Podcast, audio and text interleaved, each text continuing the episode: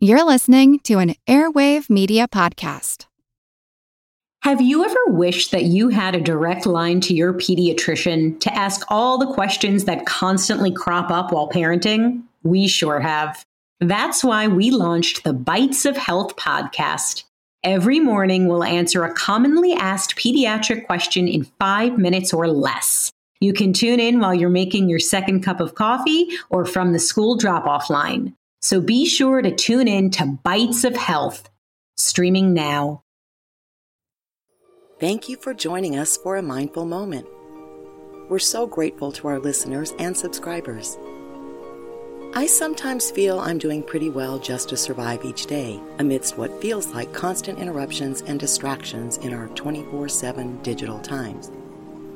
Add in all of the general mayhem in the world today, and it can feel like it is an accomplishment just to survive. But I want to thrive, and we want you to thrive too. Mindfulness is a powerful method to restore calm and clarity back into our lives so that we can. The key to learning mindfulness is simply practice. So we hope that these podcasts will provide you with examples, knowledge, and inspiration to shift your focus from feeling frantic to taking back control. You can live a better life, and we'll show you how along the way. Let's get started. Before we get to a mindless example to provide us contrast for where we're heading, I have to take a moment to first give a shout out to my staff. Jesse, Melissa, and Paola, thank you. Not only for your fine work, but for providing me with motivation to keep going every day, especially when it's challenging. And thanks to our group efforts, I'm excited to announce that we're launching a coaching certification program at the end of this week.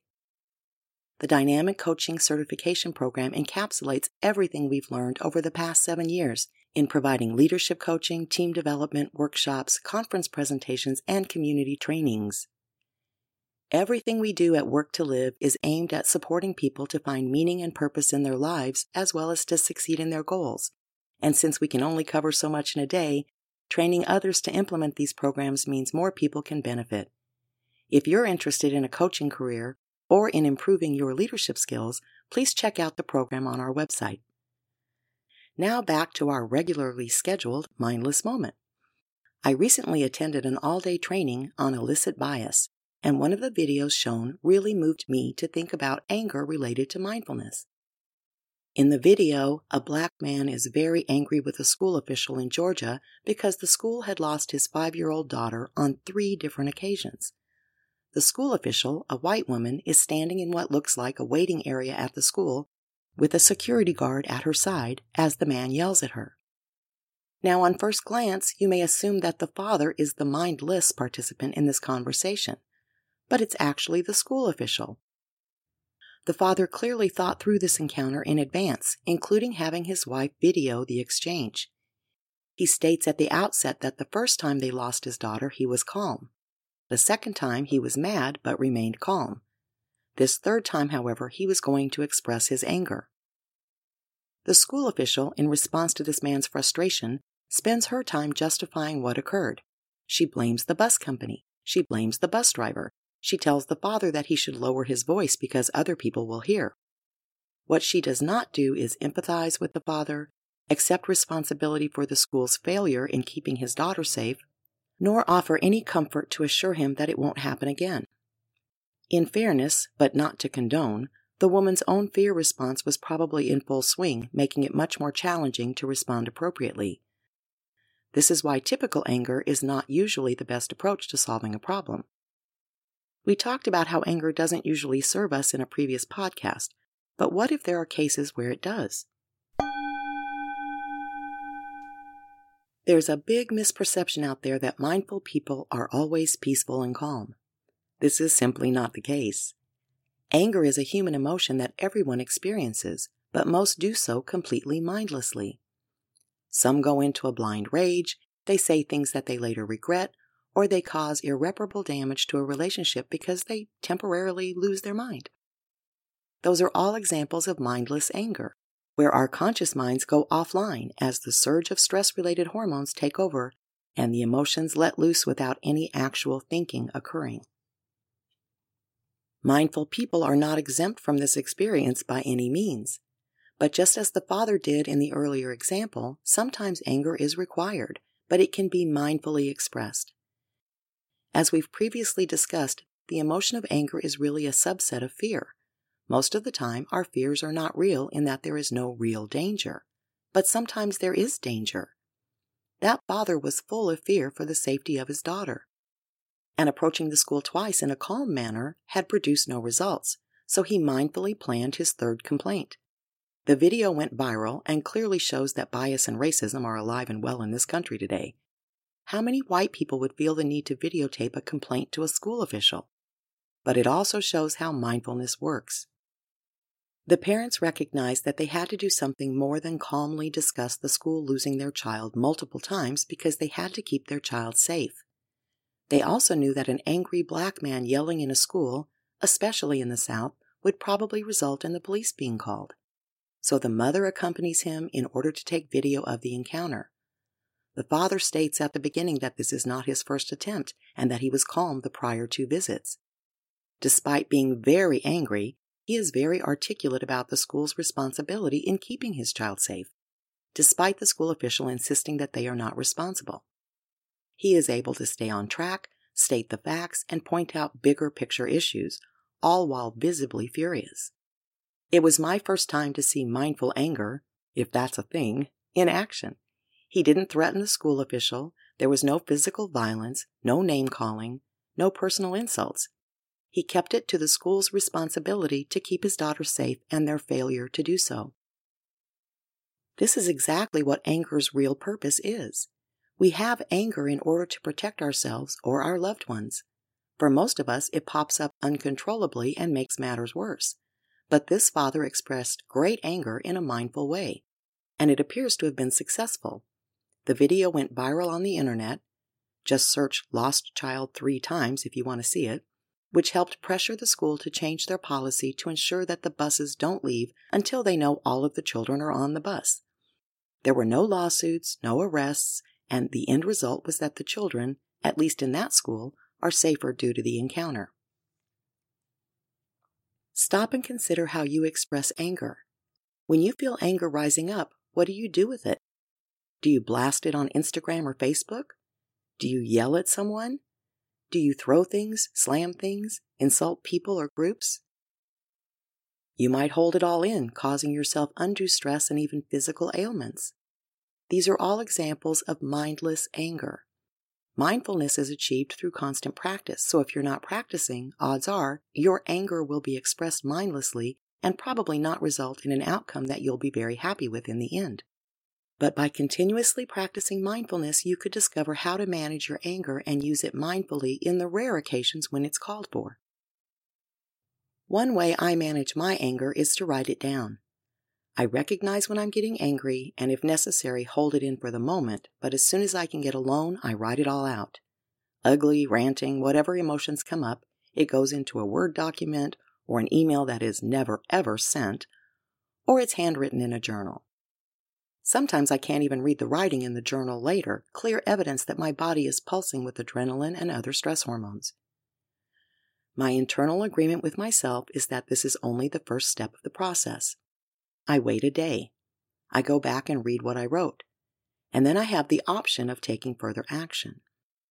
Every time, whatever I have written is too harsh.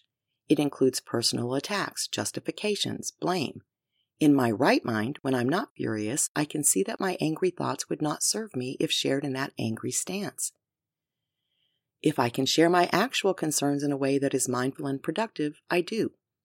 But most of the time, I realize it's just a waste of time and energy and can let it go.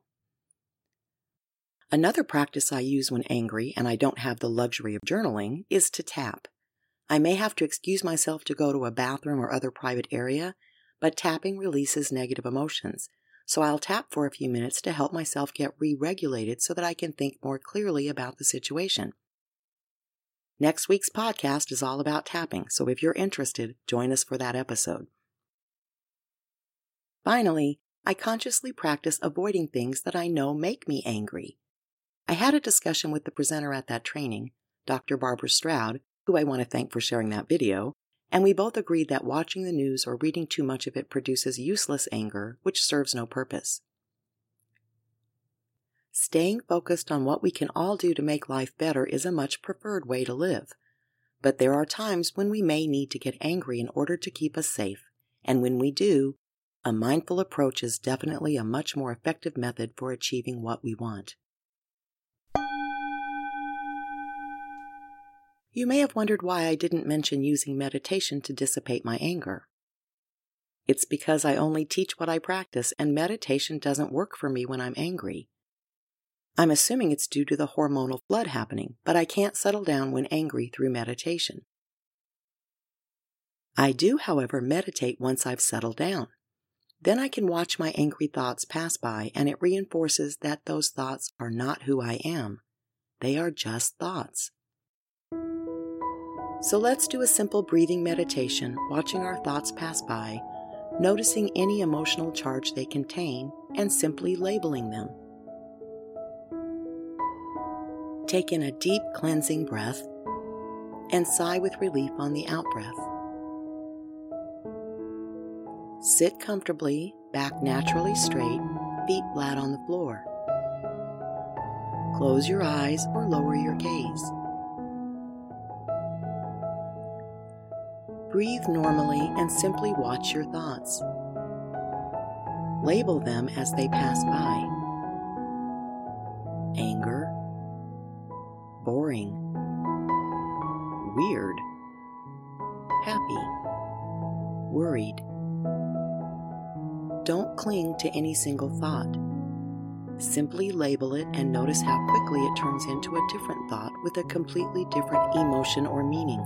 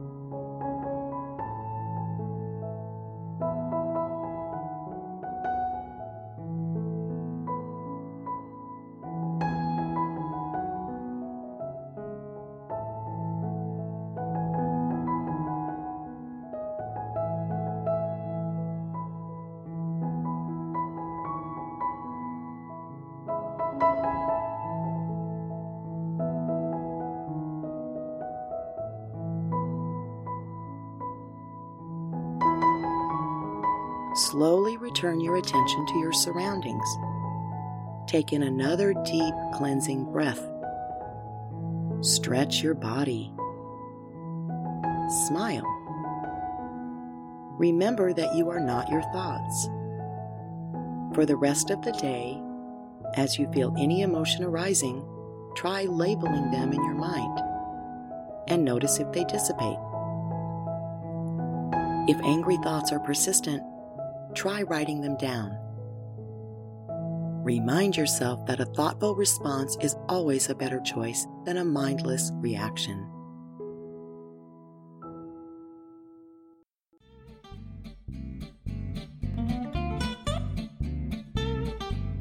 Life offers too many rich opportunities to just survive it. Our intention is to support you in thriving through a life of purpose and meaning. Be sure to join us next week for a discussion on tapping, a powerful tool for self regulation. Until next time, remember to be mindful. If you have questions or comments, email us at info at worktoliveproductions.com. Please subscribe to A Mindful Moment with Teresa McKee on Apple Podcasts, Spotify, or your other favorite podcast outlets.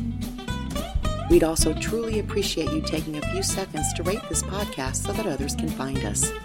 And follow us on social media at work, the number two, underscore, live. A Mindful Moment is hosted and produced by Teresa McKee. The Spanish version is translated and recorded by Paola Tile. Intro music, Retreat by Jason Farnham. Outro music, Morning Stroll by Josh Kirsch, Right Productions. Meditation music, Angel's Dream by Akash Gandhi. This podcast is produced by Work to Live Productions. Thank you for tuning in.